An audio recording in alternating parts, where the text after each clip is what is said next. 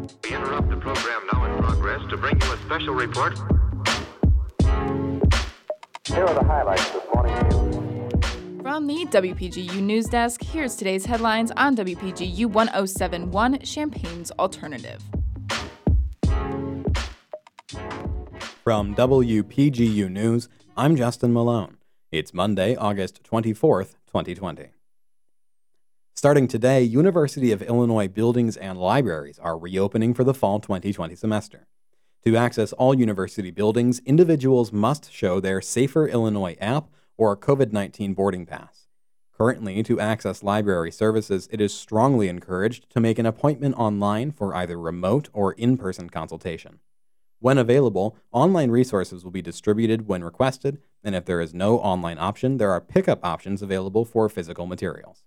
There will be no study spaces available until Phase 5. However, there is the possibility of individual study rooms opening at the undergraduate library and Grainger Engineering Library before a full reopening.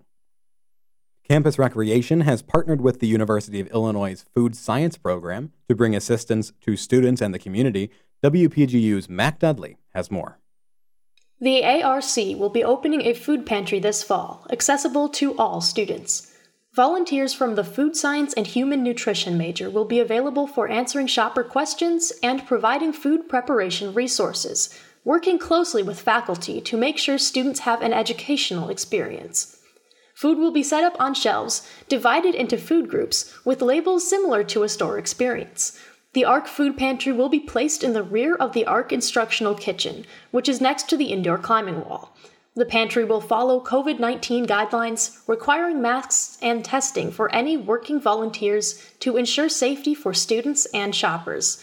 The distribution hours will be on Tuesdays from 1 to 4 p.m. and Saturdays from 2 to 5 p.m. This is Mac Dudley from WPGU News. An unprecedented two hurricanes are currently advancing towards the southern coast of the United States. Hurricane Marco and Hurricane Laura are the first in recorded history to be active in the Gulf of Mexico at the same time. Marco is expected to make landfall west of New Orleans late tonight as hurricane and tropical storm warnings have been issued for much of the New Orleans metropolitan area. Marco is tracking to progress into the Houston area by Wednesday. Hurricane Laura is expected to make landfall in the same area and only days later than Marco. The remnants of Hurricane Laura are anticipated to drop heavy rainfall on the Champaign area late Friday.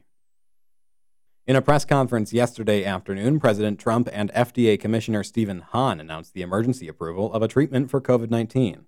The treatment, known as convalescent plasma, utilizes the antibodies in the blood of COVID 19 survivors to attack the virus in the bodies of active cases.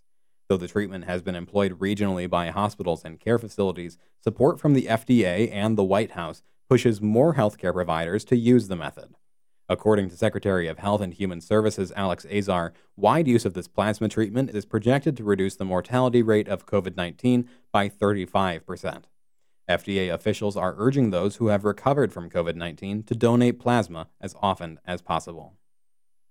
Protests in the Belarusian capital of Minsk flared up again this Sunday as tens of thousands of protesters converged on the city to demand the resignation of President Alexander Lukashenko, whose reelection earlier this month has been contested over allegations of electoral fraud. The Lukashenko administration has repeatedly denounced the protests as illegal and has mobilized military forces to secure key points around the city, raising concerns that protesters will be subjected to the use of force and mass arrests. International observers in Europe have come out in support of the protesters and begun the process of levying sanctions against Belarusian officials following violent crackdowns on peaceful demonstrations and for the alleged torture of opposition leaders after their arrests. Lukashenko has denied that any mistreatment of protesters has occurred since the demonstrations began and has stated emphatically that he will not consent to a second election. For WPGU News, I'm Justin Malone.